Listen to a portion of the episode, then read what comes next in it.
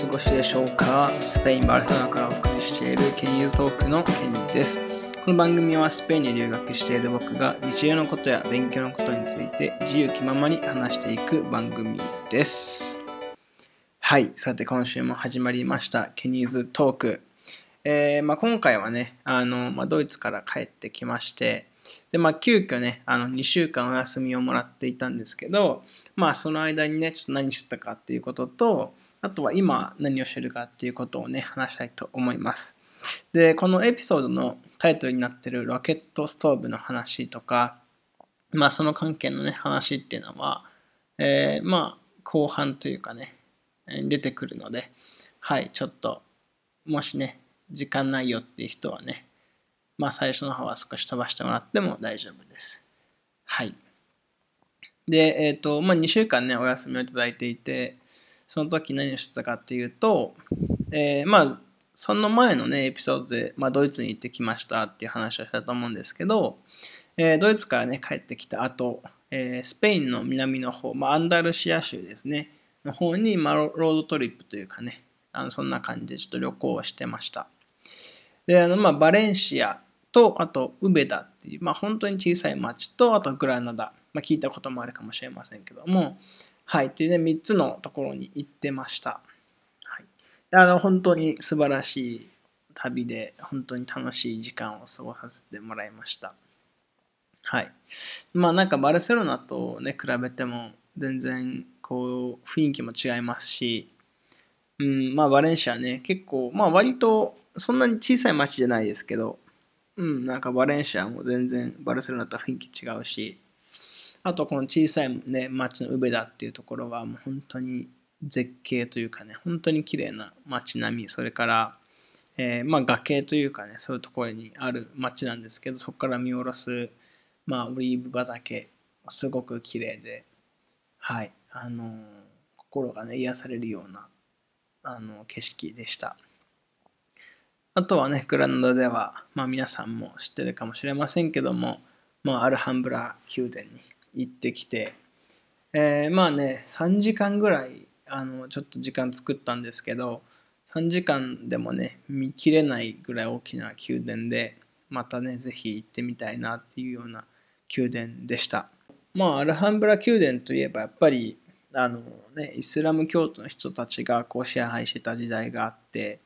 でそこから今度は、うん、まあレコンキスタとかでキリスト教徒の人たちがこう征服していったというかな感じでそのすごいこうミックスしたみたいなイメージがあってまあ宮殿とかはね結構イスラム色が強いのかなっていうような感じでしたけどえっ、とただ結構ね町の方の教会とかだとあのキリスト教のね教会がバーンってあったりとかしてはい、そこら辺、そのね、当時、何世紀とかなのかな、14世紀、13世紀とかなのかな、は、そのね、そのイスラム教徒の人とか、キリスト教徒の人、どういう関係だったのかなっていうのはね、すごく、あの、疑問にね、思いましたね。はい、まあ、調べたらわかるでしょって話なんですけど、はい。で、あとはね、バレンシア、まあ、行って、あの、日本人のね、友達に会ったんですけど、まあ、そこであの友達にねバレンシア少し案内してもらったりとかしてえ、まあ、そこでねあとは彼が、まあ、ぜひパラグアイ料理を食べてほしいということでねパラグアイ料理をね食べに行ったんですけどあのキャッサバをね蒸したものっていうのをね初めて食べたりとかあとは牛肉とね野菜を煮たようなスープとかあとはパラグアイのエンパナーダとかあとトウモロコシでできたまあパンというか蒸しパンみたいな感じのものをね食べたりとかで、まあ、本当初めて尽くしのあのパラグアイ料理で、まあ、本当にすっごく美味しかったです。でこのあのキャッサバとかはねあなんかまあ栗っぽい感じでで栗よりもね甘甘みがちょっと少なくてただ本当にほのかに甘みがあるような感じではいすごく美味しかったです。まあ、なんかそのキャッサバのなんかその種類とかにもよるらしいんですけど、はい、その食べた時のキャッサバはすごくあの美味しかったです。はい。で、まあ、ロードトリップね、してたということで、まあ、あの、移動とかはね、まあ、バスとか電車とか、えバスじゃない、バス、電車、車使ったんですけど、うん、バルセロナからバレンシア、ウベダ、グラナダっていう道筋はね、結構、あの順調に行って、というのもね、まあ、あの一緒にあのフラットメイトと、あと、まあ、その共通の友達とあの旅行したんですけど、まあ、電車、バルセロナからあのバレンシアに電車で行って、で、バレンシアから上田グラナダは車で行ってということで、まあ、かなりね、順調に行きました。で、あの僕はね、あの用事があって、グラナダからバレンシア経由でバルセロナにね、ちょっと友達とかよりは早く戻るという予定だったので、えー、グラナダからバレンシアにあの、まあ、バスで行ったんですけど、えー、まあ、グラナダからバレンシア交通ちょっと悪くて、交通の便が悪くて、まあ、あの電車か長距離バスなんですけど、あのまあ、電車はだいたい5時間ぐらいで、バスは8時間ぐらいっていうことで、でまあ、値段がね、まあ、そんなに大きくは買わなかったかなと思うんですけど、まあ、バスの方が安いっていうことで、まあ、長距離バスにね、乗りました。で、まあ、ただね、その旅の途中でね、ちょっと携帯が壊れたりとかして、電波が届かなくなってたりとか、あとはまあ本当ね、バスのマナー、バスの中でのね、マナーとかっていうの違いもあるので、まあ本当にこう普通に電話でね、話してる人たちもいれば、着信音がね、バリバリになったりとかっていうのもあって、まああんまり休めず、でもなんかこうすることもなくてね、はい、結構暇でした。まあなんかね、本とか持ってけばよかったなっていうふうにね、ちょっと後悔しました。ただまあ2時間に1回ぐらいね、あの、まあ大きい都市のバス停とかで泊まって、まあ降りる人乗る人っていうのがあって、で、まあそこでバスドライバーさんもね、まあ15分から30分ぐらい休憩したりするので、まあそこであの僕もね、一緒にちょっとバスから出て休憩したりしてっていうので、はい、それは良かったなというふうに思いました。はい。まあそんな感じでね、すごく楽しい旅だったなというふうに思います。はい。で、まあ友達はね、セビリアの方まで行って、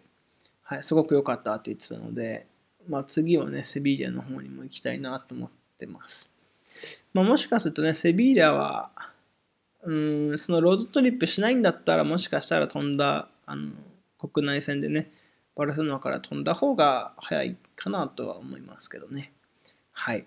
まあそんなことをね、あのー、まあ、2週間の間、まあ、2週間って言ってもそのロードトリップは1週間とかなんですけど、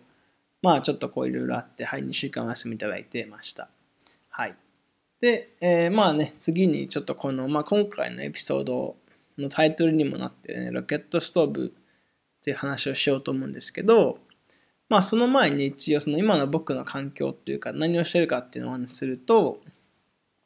あの、今僕はね、マスターの一環で、まあ実習みたいなね、ことはしながら、まあ、山奥で暮らしてるんですけど、あの、まずはね、2週間っていう期限付きで一応こっちに来ています。で、まあ今僕がね、参加してるこの団体の、まあ、メインのテーマというか、やってることっていうのは、まあオフグリッドというか、まあ電気のない生活とか、うん、まあ石油燃料を使わない生活みたいなのをしながら、まあ、いろんなことをこう試行錯誤していくみたいないうようなことをやってる団体です。で、この団体は、まあ、ヨーロッパソリダリ、ヨーロッピアンソリダリティコープみたいなものにこう加盟していて、そのプログラムをね、通じて、ボランティアの人がトルコとか、モロッコとか、えー、リトアニアとか、あとはまあスペイン国内から来てます。はい。で、まあ、あの、まあ、完全にオフグリッドかっていうと、そういうことでもなくて、まあ、その団体をね、運営するにあたって、やっぱりどうしてもこうメールのやり取りをしたりとか、ウェブサイトを作ったりとか、そういうこともあるので、あの、まあ、一応ね、その、とえー、土地の中に、まあ、家があって、そこには電気が通ってて、みたいな感じです。はい、ただ、まあ、ボランティアの人はねそのオフグリッドの生活を経験するっていうことを目的に来てるので基本この家には来ないんですけどただすごいこう嵐が来たりとか外で生活するのが危うくなったりするときはこの家にね一時避難みたいな形でするらしいです。で、彼らはね、ティピーテントっていう、まあ、インディアンの人たちとかが使ってるようなテントで、あの、寝泊まりしてるんですけど、今回はね、僕はボランティアっていう感じではないんですけど、まあ、なるべくね、彼らと同じような生活しようということで、あの、まあ、テントでね、生活してます。で、ここにはね、いろんなプロジェクトがあって、あとタスクとかがあって、まあ、それをね、こう曜日ごとにこうこなしていくっていうような感じなんですけど、例えば月曜日は、まあ、地域の人のこう手伝いをしに行ったりとかっていうので、その今僕が来てる団体の中でっていうよりかはもっと地域の人たちとっていうような感じで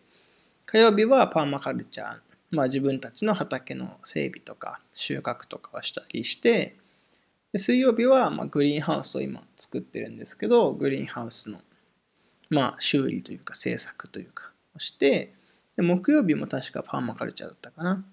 で金曜日はそのボランティアの人それぞれがプロジェクトを持っていてまあ、例えばシャワーを作るとか、えー、まあちょっとね、家の方のあの電気系のトラブルを直すとか、あとはなんかこう、皮を動物の、えー、屠殺された動物の皮を使って、なんかそのドラムを作るとか、っていうようなね、こうまあ本当に何でもいい個人のプロジェクトの時間っていうのがあります。で、大体、えっ、ー、と、その働く時間っていうのは6時間で、えー、と朝のね8時半から、えー、お昼の2時半まで、まあ、途中ちょっとねご飯休憩とかもあるんですけど、まあ、この6時間の間が、まあ、一応この働く時間っていうふうになっていてでまあボランティアの人はねその2時半以降は、まあ、自由っていう感じなんですけどあのまあ街に行くって言ってもねあの本当にそんなにすぐパッと出れるわけではないのでまあ本当にみんなあの基本的にはこの団体の土地の中で、まあ、ゆっくりしたりとかっていうような感じです。はい。で、あの、まあ、僕はね、あの、そんな感じの環境に、今回は2週間っていう、まあ、えー、1回ね、期間を設けてきてみました。で、まず僕のね、あの、今回のプロジェクトっていうのは、この TP テントっていう、まあ、テントの中で使えるストーブというか暖房器具を作ろうっていうようなもので、で、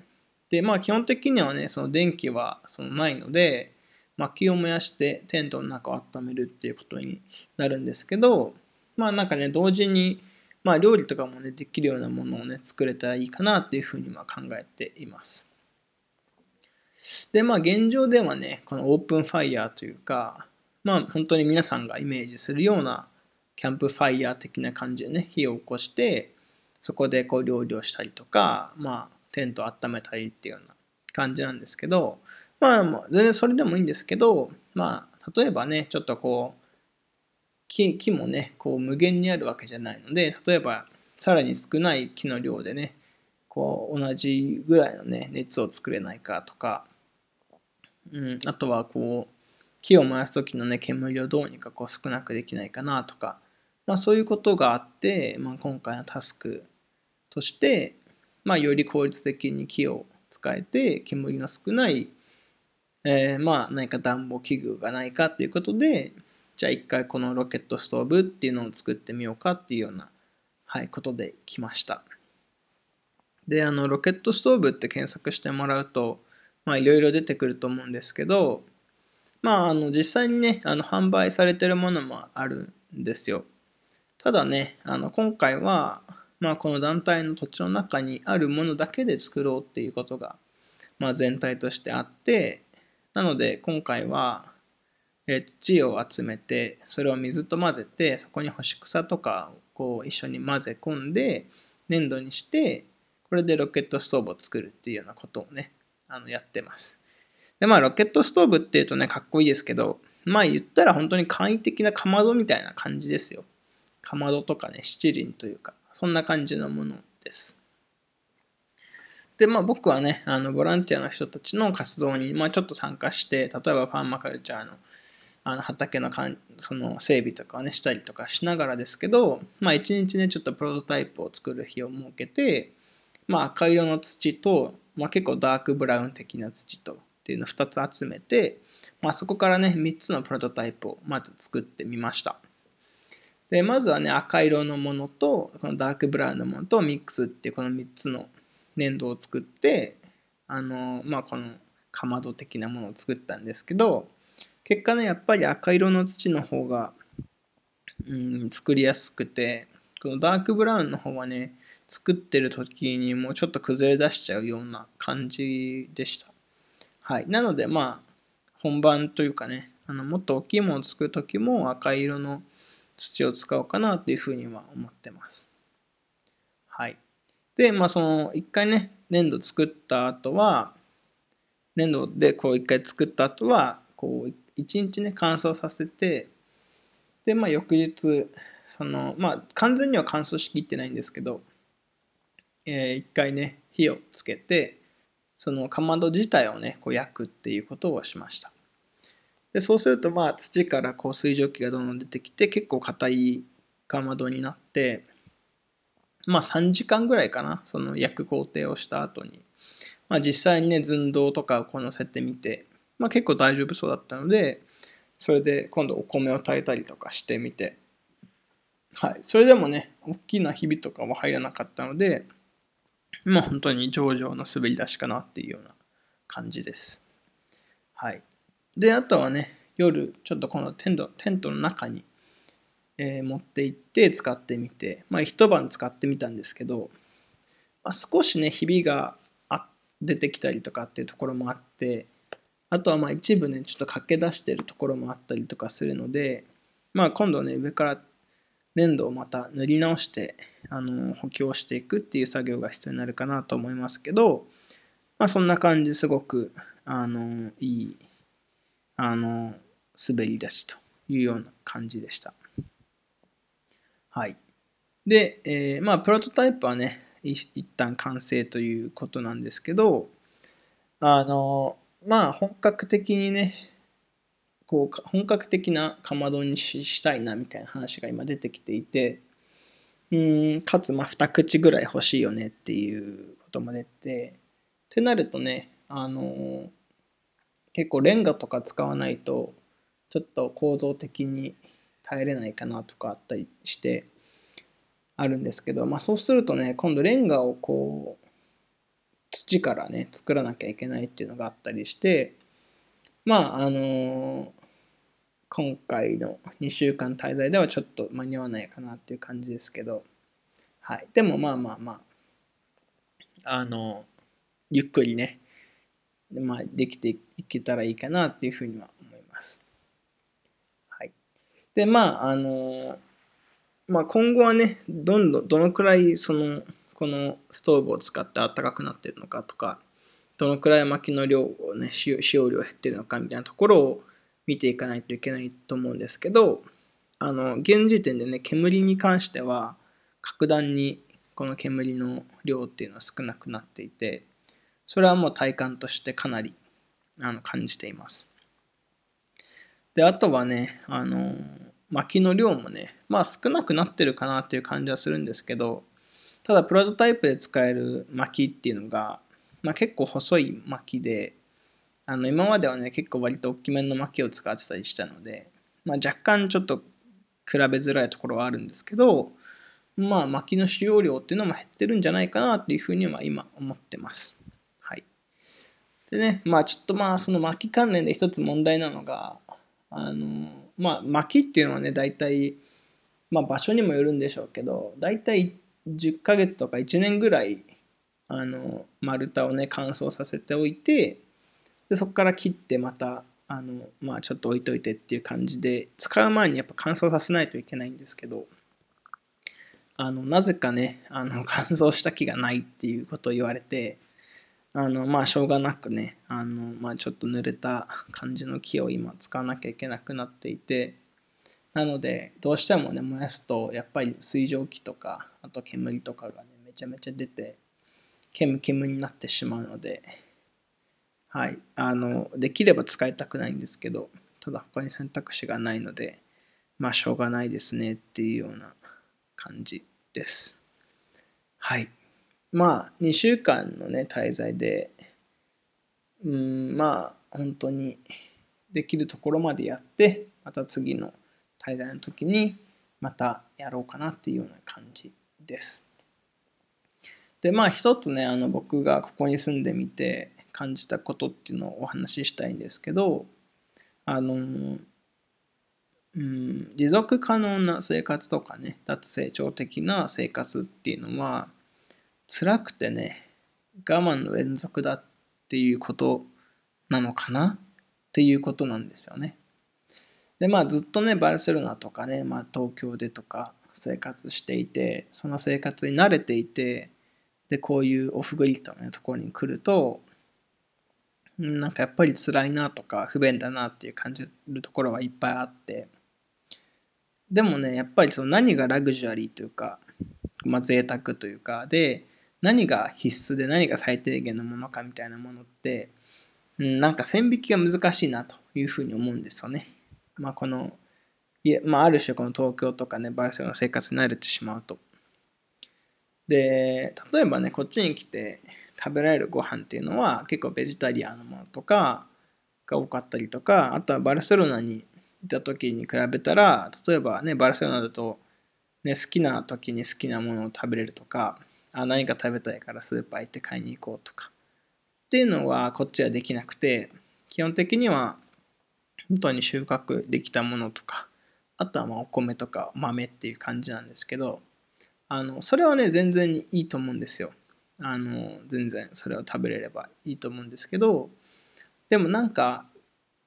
うんちょっとね過ごしてみて感じたのはあんまりまあボランティアの人たちだけで言えばあんまりこの食事を楽しんでるっていう感じがあんまりなくてまあ本当に口に入れればいいっていうような感じのがしててでまああのまあこの団体としてもねその食事の部分っていうのはまああの食材とかは買ってくるけどあと調理は自分たちでしてねっていう感じでまあそれもなんかそのあの彼らのね、まあ、意図的にそういうふうにしてると思うんですけどただやっぱりあの、まあ、僕例えば僕だとそのヨーロッパでどういう食事をしてたとかどういう味付けにするかとかっていうのが全然わからないのであのね例えばパスタとかだったらねトマトソースとかだったらも分かりますけどそういうわけでもないしだからなんかその今あるものでどういうものを美味しく作れるかっていうようなことをなんかもっと教えてくれたらなっていうふうに思ったりとかいうようなことはねちょっと感じたりとかはしていてでまあ僕からしてみればねあのなんか一日働いた後なんかご飯食べる時に、ん、なんか笑顔こぼれるような美味しいもの食べたいなっていうふうに思っていて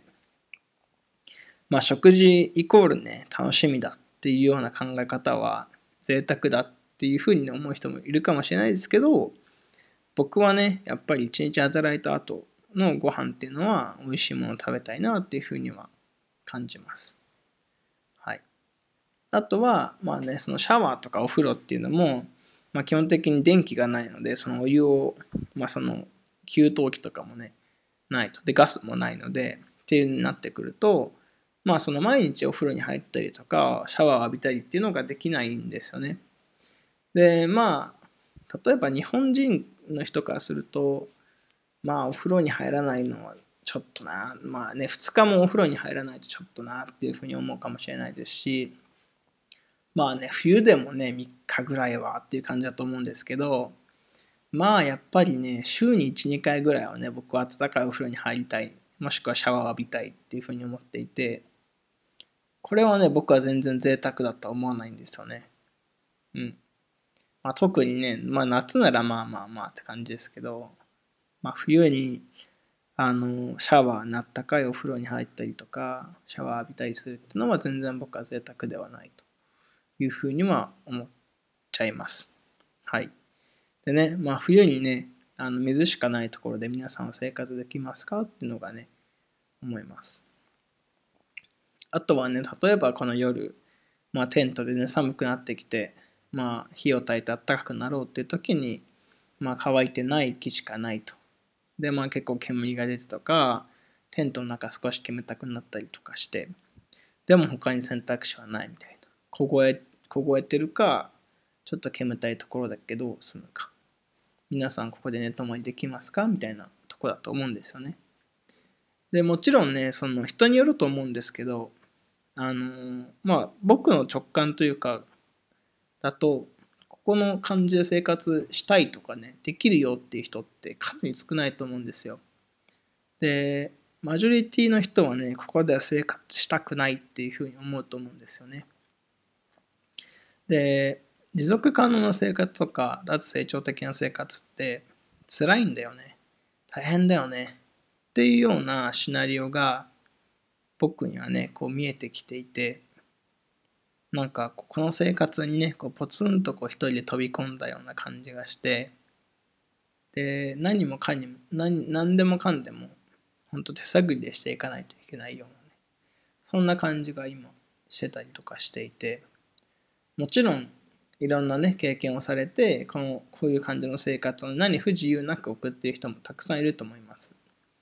でそういう人からねしっかり教わっていかなきゃいけないとこういう生活は大変でそういう人たちのね知恵っていうのはやっぱりちゃんと借りていかなきゃいけないなっていうふうには思います、まあ、あとはねやっぱりこのうん本当にオフグリッド本当に電気のない生活っていうのがうんその生活自体が持続可能なのかっていうことももちろん見ていかなきゃいけないとは思います。うんもちろんねその電気なしで生活できたらもちろんそれがね一番持続可能的なんだと思うけどなんか完全に電気を切り捨てるっていうのはもしかしたら選択肢じゃないのかもしれないっていう風なね考え方もあるかなっていうふうには思いましたでまあその持続可能な、ね、生活とか脱成長的な生活って辛くて大変でっていうようなシナリオができちゃうのが僕は良くないと思うんですよね。なんかこれはやっぱり、うん、製品とかね、まあ本当に綺麗事みたいに、語るかかもしれませんけど、あの、その生活をしたいっていう風な人はいないと思うんですよね。で、そうなった時にやっぱりそういうシナリオが作を作っちゃうっていうことって持続可能な生活とか脱成長とかっていうこと自体に結構ネガティブに響くと思っていてなんかああ結局なんかセオリーではそうだけどこれ実践できないよね。っていう風になっちゃってあのあんまりいいサイクルが生まれないと思うんですよね。なのでなんか僕はなんか辛いこともあるし大変だけどでも楽しいしうん意外と快適じゃない？っていうようなね、シナリオを作る必要があるなっていうふうにはね、今改めて思いました。で、やっぱりそのためにはね、やっぱ実践してる人からしっかり学ばないといけないし、どういう生活をするのかっていうふうなね、教育をあのしてもらわないといけないなというふうに思います。うん。これはね、本当大事なことだなと思っていて、まあ今後ね、この今回の2週間のステイ以外でもまたここにはね戻ってくることになると思うのであのいろんなことをねあの学びたいなっていうふうにはあの思いました。であの例えばねなんかその僕たちがまあそのいろいろこう実践してる人たちがいやこれってもう普通でしょ？みたいなことでもなんかあら初めてね挑戦する人にとってははじその普通じゃないことって多分たくさんあって多分このシャワーをね浴び浴びなくその冷たい水しかなくてみたいなこととかも多分こういう生活をしてる人にとっては普通なのかもしれないけれどもうんずっとね都市で住んでていつでもシャワーが浴びる環境にいる人って多分そういうこの状況っていうのは普通じゃなくてっていうのもあると思うからなんかそのいろんな人がね参加しやすいような、うん、取り組みやすいようなねなんかこうスロープを作るっていうのも必要なのかなっていうふうには思ったりしました。ということでねはいあのこの今日はねこんな感じで終わろうかなと思います。はい。で、まあ、あの、ちなみにね、僕は、あの、水でお風呂、水を浴びるっていうのがすごく嫌いなので、あの、お湯をね、少し沸かして、あの、タオルを入れて、で、ちょっとタオルをね、絞ってあったかいタオルでね、体を拭いてしのいでます。はい。まあそんな感じで、はい、エピソード終わろうかなと思います。はい、皆さんからのお便り、感想、ご意見、ご要望などお待ちしております。それからね、話してほしい内容などもあれば、ぜひメールか Instagram のダイレクトメッセージで送ってください。よろしくお願いします。それではまた次のエピソードで会いましょう。バイバーイ。